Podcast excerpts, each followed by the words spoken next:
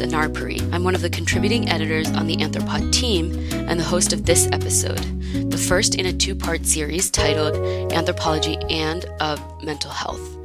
This project emerges from a set of questions I have about how anthropology's particular methodological and theoretical formations inform my own and other anthropologists' experiences with mental illness and wellness.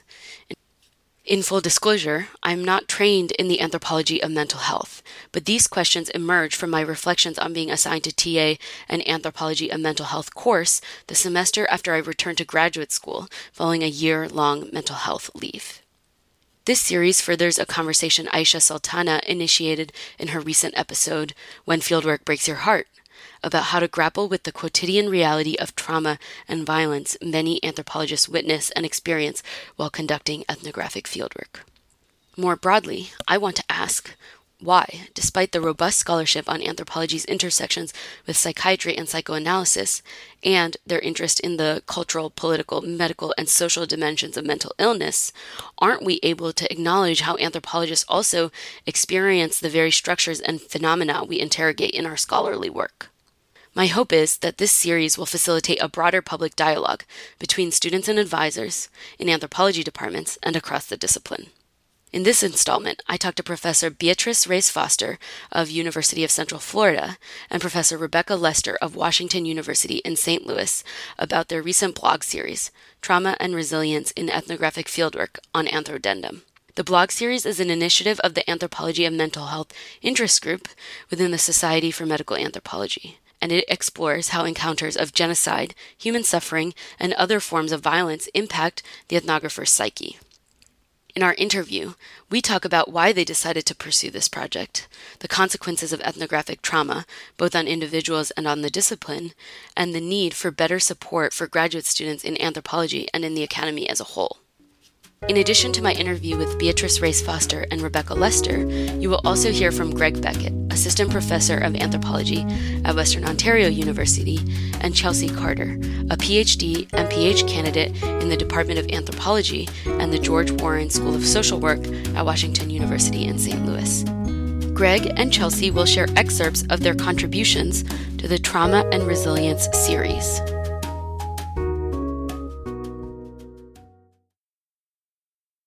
I'm joined by Beatrice Reyes Foster and Rebecca Lester, who are at the Society for Psychological Anthropology's biennial meeting in Santa Ana Pueblo, New Mexico.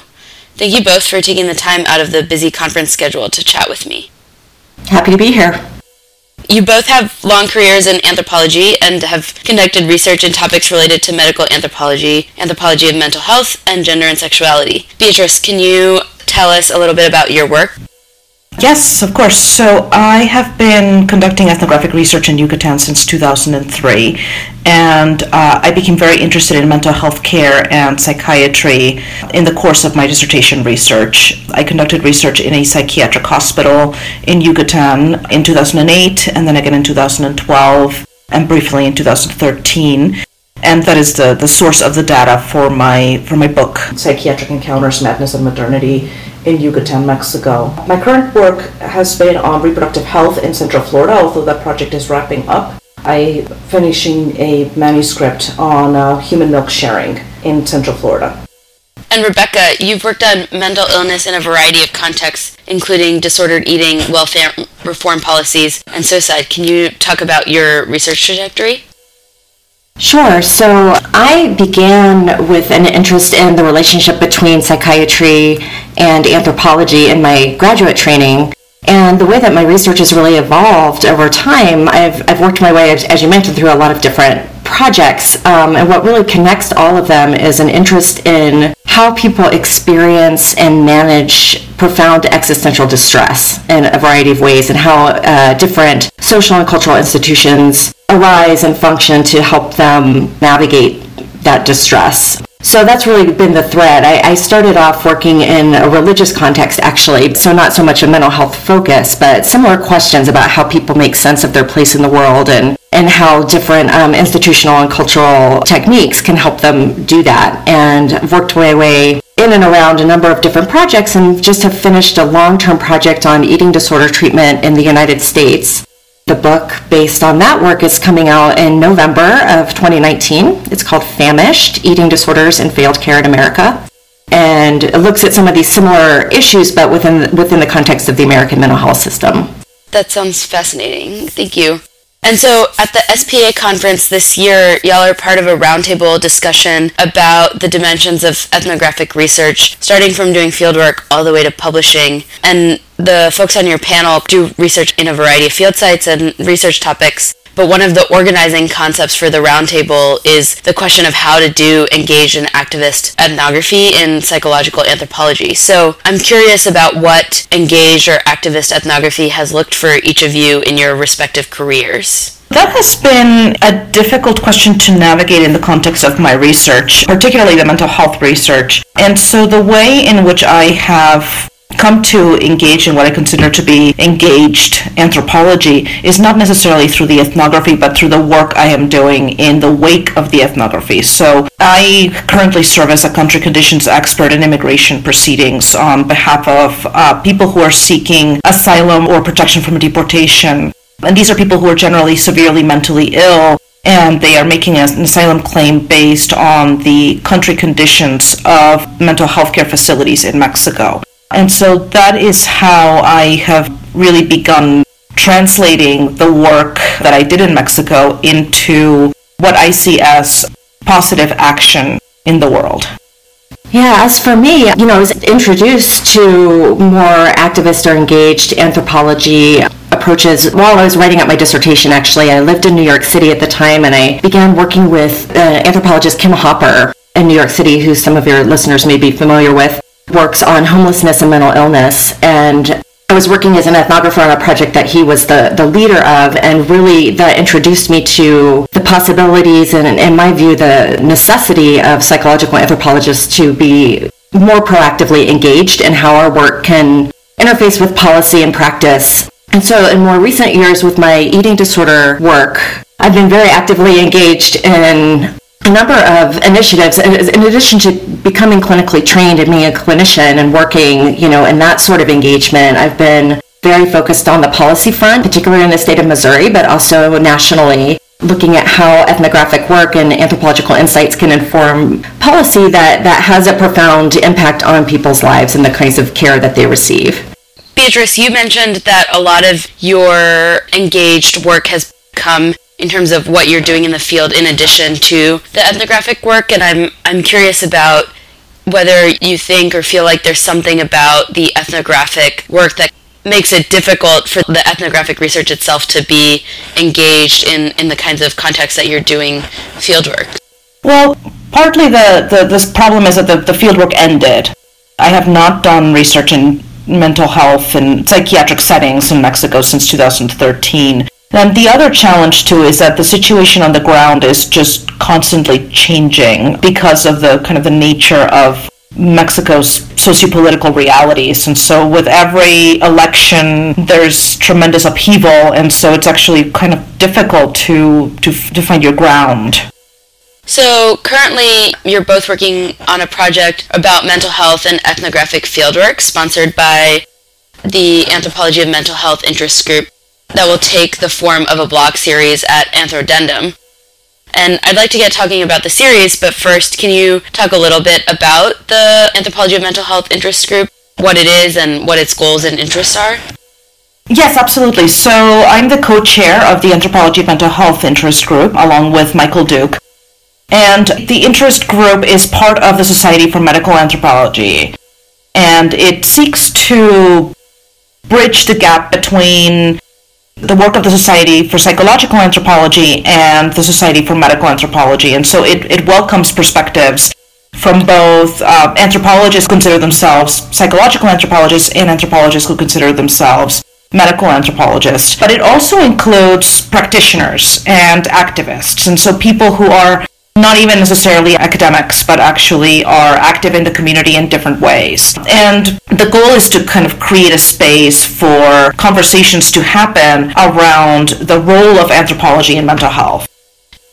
And can you talk a little bit about maybe the disjuncture and coming together between psychological anthropology and medical anthropology in terms of just briefly where each of those subfields of anthropology see themselves in terms of how they think about mental health? Wow, that's a giant question. Yeah. okay. Um, I mean, I'll, I'll, I'll take a stab at it, and, and then Rebecca can, if that's okay. I know it's a big question, but maybe just just to give people who are listening a little bit of, of background about what the maybe points of intersection are. So I would start by, by saying that I think that the two have maybe different genealogies, right? So I think of psychological anthropology kind of tracing its roots back maybe to like Ruth Benedict and culture and personality and psychoanalytic anthropology and, and it of course it has evolved over time but it has that kind of that's its its history its origin story so to speak whereas medical anthropology it starts really from an interest in looking at medicine in society even perhaps from a more biomedical perspective at first and then it has kind of evolved over time and moved towards more critical models.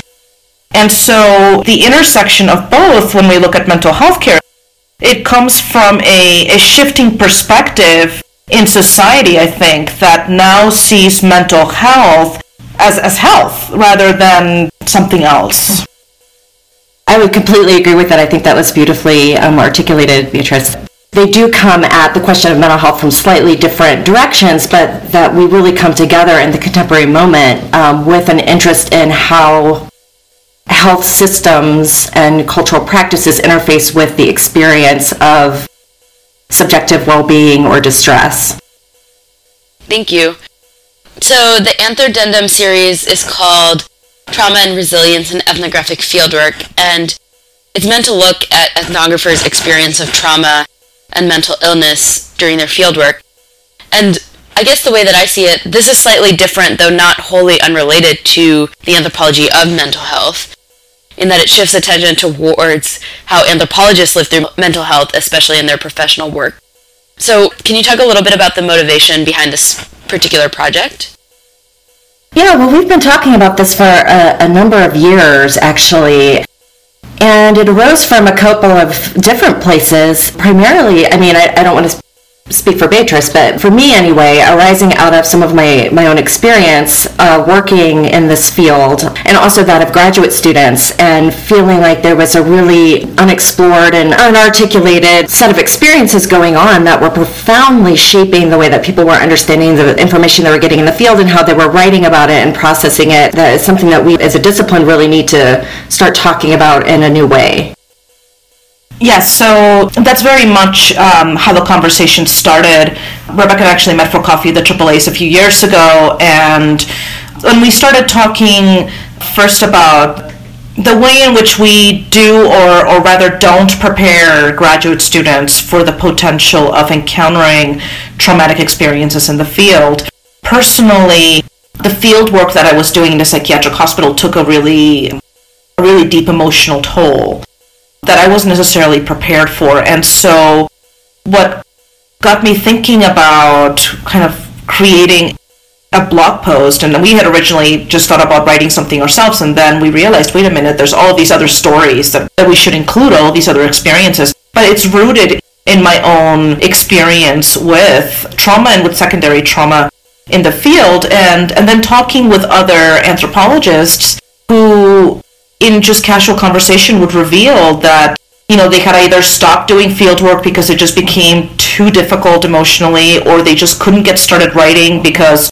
writing through the experiences was just was just too hard and and I realized that this is a conversation that isn't happening in kind of the discourse of our discipline even though it, it's happening you know maybe in like the hallways of mm-hmm. departments so it seems that it is a very timely moment to produce and, and, and put this series out into the world.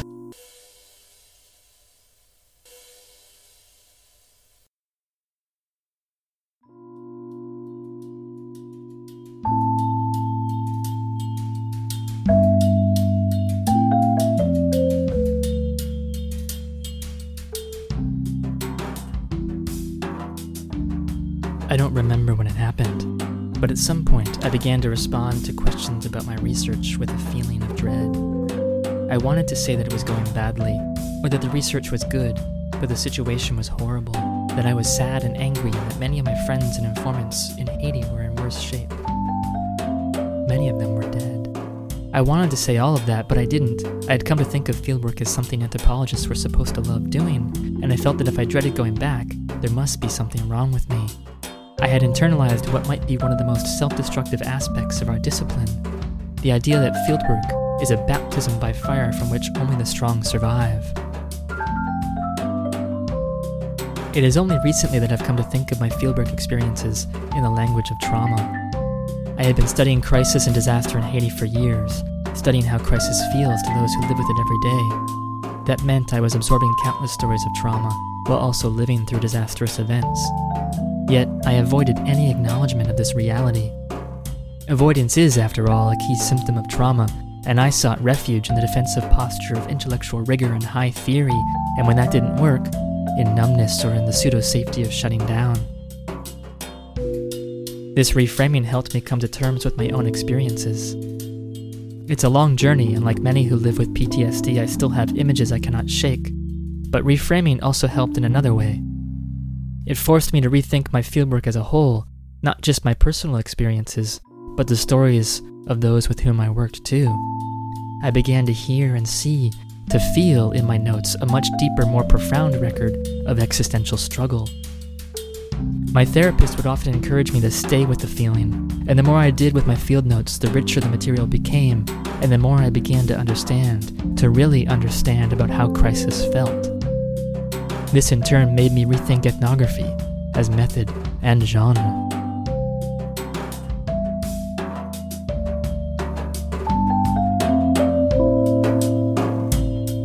This definitely wasn't a part of the conversation in my early training or even sort of my training as a graduate student, but spaces like Twitter have really opened up what it's possible to talk about in terms of the sort of grittier aspects of the discipline rather than just the things that we tout as its strengths. Mm-hmm. So, how does the series sort of approach the question of trauma and mental illness? And I mean, maybe you can talk about this without giving away too much, of course, but the submissions you've received and sort of how you plan to organize this series of posts. Yes, well, we uh, the call for the series was very was broadly framed because we really wanted to invite responses from and submissions from a you know a whole range of, of people with a range of experiences and we wanted it to really reflect the diversity of the field and diversity of the kinds of encounters that people were having in the field as well as the kinds of ways that they've developed to to manage it post field work as well or during field work and post field work as far as submissions, we received far more than we could accommodate, um, which is both wonderful and difficult, of course. We wish we could accommodate everybody that's really excellent submissions from a range of people that you know cover things from you know all around the world different phases of training and fieldwork and different struggles that people have had and the ways that they've they've dealt with them. We started talking about this a little bit but by nature of this topics that we study as anthropologists and the way that it demands social and emotional labor prolonged separation from our friends and families means that field work can be emotionally and physically taxing, even traumatic. And you talked about students for whom this really affected the way that they were processing their data. So, what does this mean for knowledge production in our discipline, or how our stress and trauma as anthropologists inform what we can create and theorize? Well, I think, um, yeah, that's a fantastic question and a, a really a challenging one. You know, in thinking about this issue, it would be very difficult as a an ethnographer of the human experience of any sort to not encounter trauma and suffering. I think um, we would have to work very hard to isolate ourselves from that. And that would, of course, be a very artificial representation of, of any sort of human life. So I'm not sure that it's something that can be avoided. At the same time, I do think that there is a, a trend that we've seen certainly over the past 15, 20 years in our field to amplify the degree and the the spectacularity of suffering that we engage. And so that's a, that's maybe a separate issue about how the discipline capitalizes on trauma um, or how we're mentored to do so and what kinds of effects that has. So I think there's two separate issues there about, you know, it is uh, something that we're going to encounter in the field, but then how does it get used or um, leveraged in the academic setting? I also think just kind of on a different level, it, it affects knowledge production in that a severe enough experience can derail someone's career. Absolutely. And can make it, you know, a student who is unprepared to deal with it or who is unsupported, actually, I wouldn't even say unprepared, who is unsupported. Yes. Um, is is more likely to just not finish their, mm-hmm. their dissertation, to drop out, to walk away. And I think it affects knowledge production in that way as well. Absolutely, totally agree with that. Of course, these like questions of trauma and resilience take shape differently along lines of race, gender, indigeneity, sexuality, and other kinds of marginalized positions that people have as they go into their fieldwork.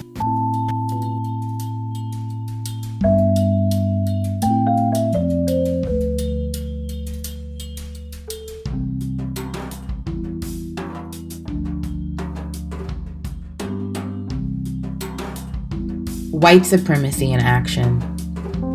This entire encounter at the hospital with my mom reminded me of an experience with a white participant a few months back. He was enrolling in a genetic study that the ALS lab was recruiting patients for. I walked in the room and was mesmerized by the patient's sleeve of colorful tattoos. Aiden had recently gotten a similar sleeve, and I was in the habit of fawning over the color and details of each tattoo.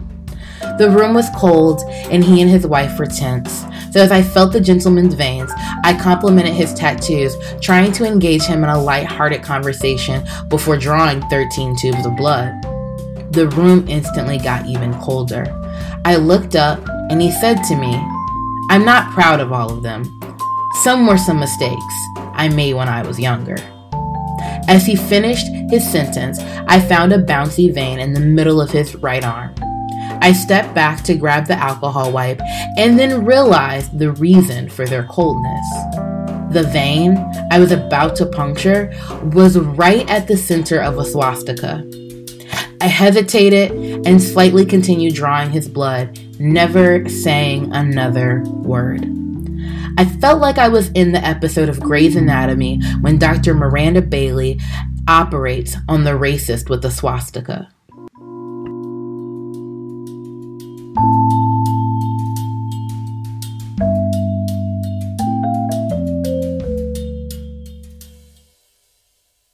Absolutely. I mean, we, we when we come into training, we come as full people with our own, you know, our own histories and, and experiences and some people are disproportionately you know burdened with with things at the beginning of fieldwork or beginning of training and then layered on top of that is the fieldwork experience and you know perhaps not being supported in ways that are aware of or recognizing those those additional sets of issues that are going on. And we don't um, we don't talk about that enough as a discipline. I mean we are we remain a a very white discipline, and so for, for those of us who are people of color or who belong to to groups that are that are different in some way, our experiences as anthropologists are different, and it's really not something that we well we have it that conversation amongst ourselves, but we don't have it as a discipline. Right. And so one of the things that I'm very excited about with this series is that we actually are including a variety of perspectives from field workers who occupy all kinds of different statuses in society. Mm-hmm. Yeah, and I think it's also really important, Rebecca. I think you mentioned that it's not just at the beginning of fieldwork, but also during various parts of the training process, including while we're doing coursework or you know, mm-hmm. well after your in- initial dissertation research has taken place, in terms of whether your research is legitimized or your sort of method and, and like approach that you take mm-hmm. to your mm-hmm. research mm-hmm. is seen as valid within the discipline based on based on all of these various lines of difference or even cognitive difference. And so on a potentially more hopeful note, the series seems to be interested as much as it is in the experience of trauma and mental illness as it is about how those experiences were overcome. So maybe we can talk a little bit about why resilience is also such an important part of this process. You know, well, one thing I want to say is I think for a lot of the people that are that submitted to the blog series, it's not necessarily that the trauma has been overcome necessarily. A lot of people are still in the midst of kind of trying to figure it out. But it's a question of how do we continue to move forward as opposed to becoming stuck or having it end an educational or professional career. And so I think for us, it was a question of not, not so much how do we get over it, but, but how do we move forward with it in a way that can continue to support our own personal goals and things that we want to accomplish. Yeah, I think that's a really important clarification because, and you pointed to this earlier about the current, maybe the past couple of decades in the discipline have been around really capitalizing on human suffering or overemphasizing the importance of a person who goes into these spaces of extreme suffering and then right. emerges with brilliant insights from from those spaces of suffering but that really feeds into this trope of incentivizing mm-hmm. tolerating extreme suffering or trauma in order to create something that will potentially be be brilliant and so right thinking about what it means to move forward without reproducing that overemphasis on being in spaces of difficulty as a way to create knowledge.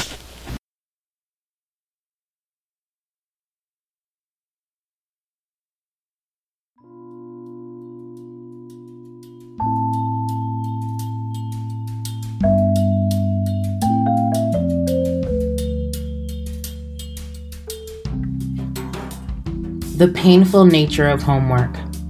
As a queer black feminist anthropologist studying my home, I find my personal experience intertwined with my ethnographic fieldwork in ways that cannot be untangled. John's love for Janice showed me the unconditional realities of love. John, a husband, father, deacon, and veteran, has every reason to be entitled, to be selfish, to be cared for as he enters the last years of his life. Yet his gaze wasn't inward, but on Janice. Once I saw this unconditional love and realized I had nothing to prove to be love, I knew I had to end my relationship with my abusive partner. In the last year, I've lost myself and found myself and realized that suffering, pain, and heartache have the ability to generate a reawakening both in my personal life and as a Native ethnographer. The story that I thought was a love story for John and Janice also turned out to be a much needed lesson for me to learn my own self worth and self love, both in my relationships, but also in my relationship to this discipline and how I deploy and engage with my homework.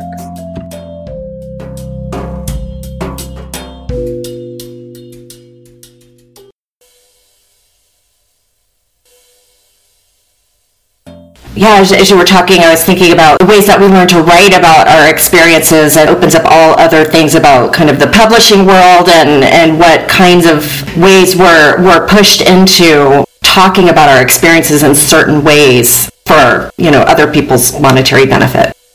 Yeah, I mean, if you want to elaborate on that, I think that would be really interesting for people to hear and think about, especially because one of the things that anthropology holds on to, especially in the last three decades, is this idea of subjectivity and, and reflexivity in terms of how we position ourselves in terms of our fieldwork. But I think there's a part of that, like there's a certain way that we're supposed to talk about that. There's a certain way that we're supposed to turn that into method that can then be theorized. So I think it would be really insightful if both of you or either one of you wanted to talk about what that looks like in terms of publishing and what the kind of work is that people purportedly want to read and the kinds of work that gets published as a result of that.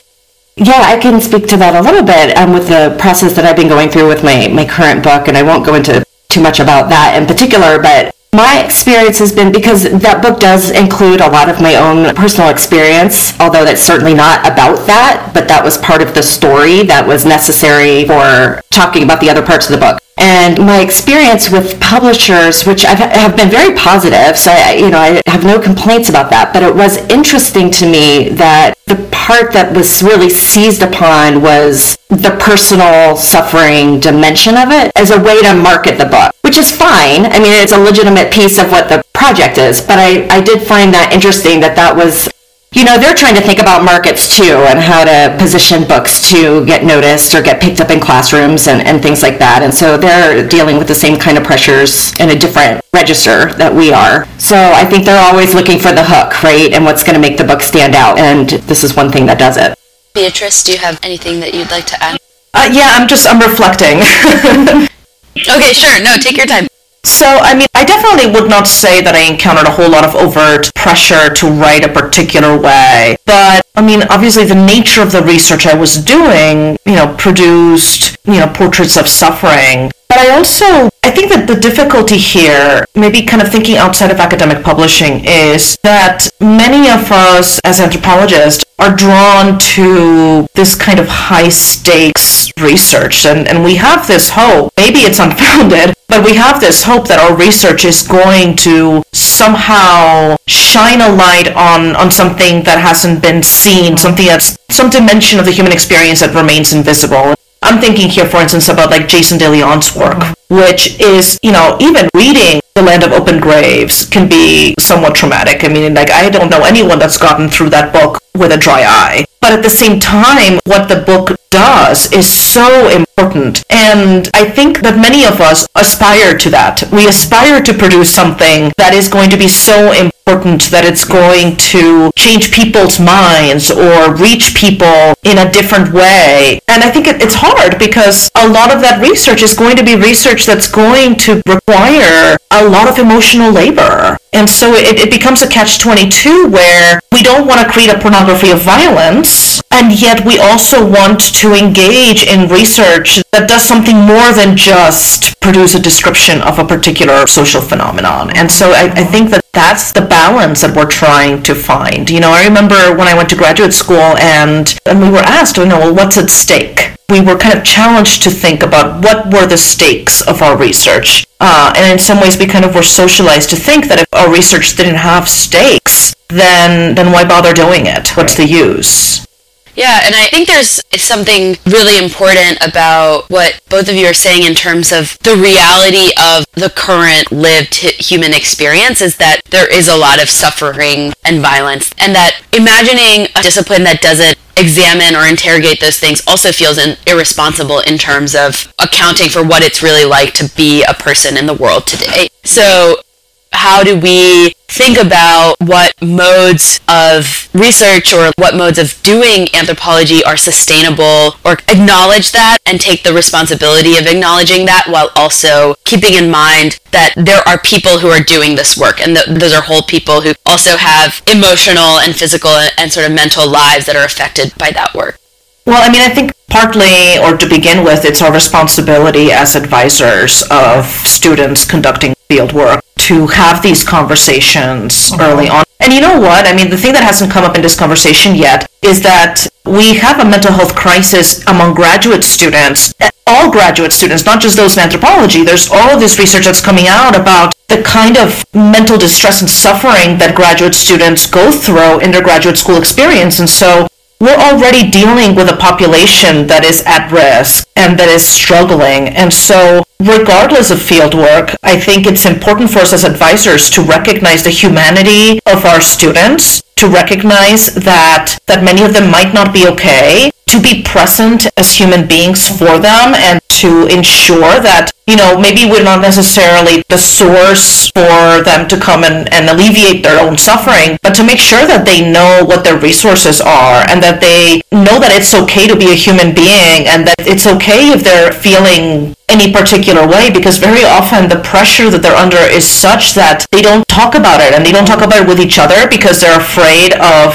being vulnerable. And so I think it's not just about preparing students for field work and the potential of mental suffering in the field, but also of creating an environment in departments that nurture student mental health and that provides students with resources, support, and tools to be able to take care of that part of themselves, to recognize that we're not just dealing with disembodied brains that are that are hyper rational and are, are just absorbing information, but that we're dealing with human beings who are struggling in many different ways. I would completely agree with that. And I would just add to that a critical piece, I think, as advisors and as, as faculty members, is to model for students what we're telling them about self care and about being aware of their humanity in a broader sense. We need to be able to model that for them as well as kind of telling them these things and that can be a struggle certainly in the in the course of being in an academic career trajectory that you know it's something that's that's quite difficult to embody oneself. Absolutely. And and that kind of leads into my next question. You point to this a little bit but you're talking a little bit about the responsibility of advisors in terms of how they mentor their graduate students or sort of model what a healthy relationship to our work looks like in terms of self-care. But it also seems to me that we have a responsibility organize for better structural conditions so that to a certain extent having one good advisor or handful of good advisors who who recognize this and, and are aware of this is is not enough. And so maybe advisors are one level, but how do we think about a discipline that is better at this, institutions that are that are better at this? Given, of course, that both departments and institutions are, are working within a bigger socio-cultural political environment that they can't necessarily resist at all points. But what that looks like at various levels in terms of moving from advisors to departments to, to institutions in how we think about making these conditions more humane for students and even for professors because I don't think the concerns of mental illness stop at a person who's early on in their career. And maybe my personal hypothesis is that often it's recreated because I guess that a common refrain that people receive is that this is just a part of the experience. So like I had to go through this and that's why you also have to toil through these things and creating a kind of different model or way that we think about this at various levels. Well, I think part of it is what Beatrice brought up earlier about this research that's out about the kind of mental health struggles that, that graduate students across disciplines are having. Uh, that I can say, at least in my institution, has certainly become part of the conversation in terms of how we think about redesigning our graduate training programs. And, you know, as you said, it's embedded within these broader structures that we can do very little about, but that doesn't mean that we can't do anything. And so, to the degree that we can, rethinking how our graduate training programs unfold with these concerns in mind, and also facilitating connections with different kinds of supports has been another piece. So, I think it's slow, but I, at least in recent years, have seen some really hopeful movement, at least in my institution.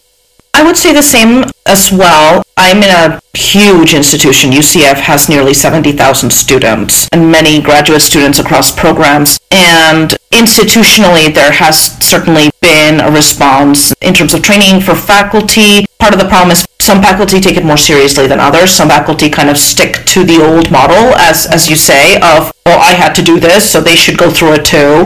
I serve as graduate coordinator in my department, and so this actually gives me an opportunity to set our culture as a department when it comes to graduate education. All too often, I have seen graduate programs that engage in a sort of hazing mm-hmm. of their students, particularly in the first years. Like there's a, a belief that you know that they should be struggling, they should be you know shocked, and they should be challenged, and certainly that they sh- they should be challenged. They should be held to high standards. But as departments, we can approach things in a different way. And so that is one of the things that I think we can do, that we do have a lot more control over, is at the departmental level. Again, getting faculty buy-in is mm-hmm. very important, and having these conversations with our faculty members is very important. But one of the things that we did in our department was we created a culture statement where we outlined that, you know, if a student is admitted into a program, we make a commitment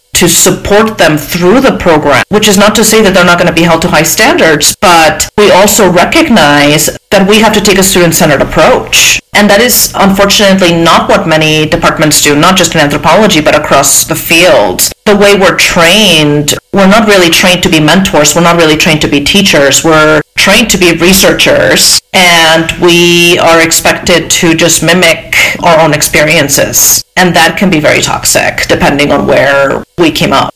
You know, one thing that, that we've run into at my university, Washington University in St. Louis, is the challenge of, and benefits, of course, but in this regard, a challenge of being in a three field department because the archaeologists and the physical anthropologists, their graduate students have their own sets of, of struggles, certainly, but they're different than the cultural graduate students. And, you know, neither is better or worse. They're just different. And that, that often when they go off to do field work, they're part of a team. They're working on an advisor's project. It's a different set of issues that they're dealing with. And so sometimes in terms of getting that faculty buy-in, that even subdisciplinary difference can be a little bit of a, a translational problem and trying to explain why why there are these other other concerns for this group of graduate students and why that requires a different kind of engagement.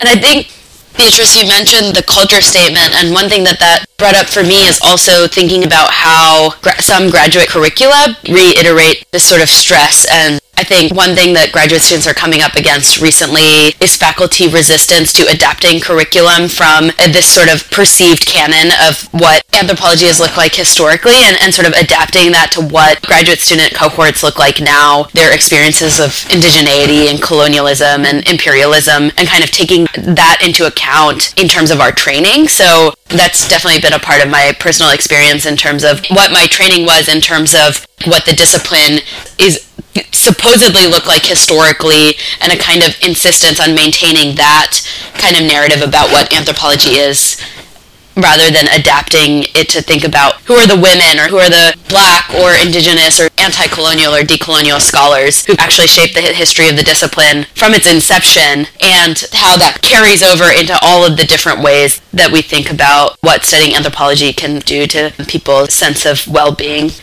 yeah, no, I, I agree. And I think that we're actually in a really exciting moment. You know, you brought up kind of the conversations that have been happening on Twitter, and I feel that that is opening up a lot more awareness of these issues. I mean, I've been following the hashtag HAUTalk mm-hmm. debate since it started, and it's been really refreshing to see these conversations happening you know, one of the problems is, of course, that many faculty just don't know what Twitter is or aren't on Twitter. Fortunately, you know, this is kind of carrying over into AAA panels. I think we have a long way to go. It's certainly an uphill battle, but as more of us scholars that come from the critical decolonial perspective become more and more present in anthropology departments, these conversations are, are happening more and more. Like I can tell you, in my department, there are some of us that are making some very concerted efforts to create a curriculum that moves beyond, you know, you know what is considered quote unquote canon, particularly in graduate education, to move beyond just, you know, history of anthropological theory and or towards making different kinds of anthropological histories, right? Because people of color and, and queer folk and anti-colonial anthropologists have been around and they just haven't been considered canon, and, and so many of us are engaging in that work. Obviously, not, not nearly enough of us. But I am actually really optimistic about what is happening in the discipline right now on that front. Great. So I wanted to thank you both again for giving some of your time to this project. And as a final question, if you wanted to elaborate on what your hope is for what comes out of this series or what its impact will be. Well, I think for me, it's a continuation of, of what we've been talking about a little bit in that bringing things to the fore and continuing a conversation in a really robust way around these issues. And I think there's so much secrecy and almost shame for a lot of anthropologists about these issues, and we're not going to be able to dr- address them in any sort of disciplinary systemic way until we're able to talk about them and put language around them. And so, for me, that's that's the most important piece of this project. Beatrice, do you have anything to add? Um, I mean, I think I think Rebecca put it beautifully, and I think this idea of uh, of secrecy around the emotional labor and difficulty of fieldwork I think it's really important to break it apart. And one of the things that we're, you know, also wanting to do over the course of the series is, is of course, provide more information on resources and mm-hmm. self care, uh, even provide faculty members with tools that they need to be better at recognizing whether their student is suffering, to be able to know what, what kind of resources and support to provide to students that are struggling with, with trauma as a result of their fieldwork experiences. Well, thank you so much. And I thank you so much for doing this podcast series. I mean, I listened to the first episode and I thought it was really, really wonderful. Yeah, it's really excellent. And excellent timing. right, right. Yeah, it's really exciting I'm not trained in anthropology of mental health, but I took a one year mental health leave from my department. And then uncannily, I was assigned to TA, anthropology of mental health, the semester after I returned. Yeah. um, I mean, which is bizarre, but you know, it was also a great experience in terms of being able to connect with students on a specific level that was really personal. And so I've just really been thinking about how to parse through what parts of this are anthropology, what parts of this are being a graduate student right mm-hmm. now, and you know, what parts of this are just being a person in the world that we live in. And I think that the discipline in a commitment thickly describing experiences people have in the world also has a responsibility to think about how those same things affect anthropologists themselves. So that's just something that I'm thinking about, not just in terms of mental health, but also in terms of precarity or race and gender and sexuality and mm-hmm. ability. And mental health is maybe a place to start as we're shifting the discipline, both in terms of what we're studying and how the concepts and theories and things that we're studying affect our own lives as anthropologists as well. Thank you. Yes, thank you.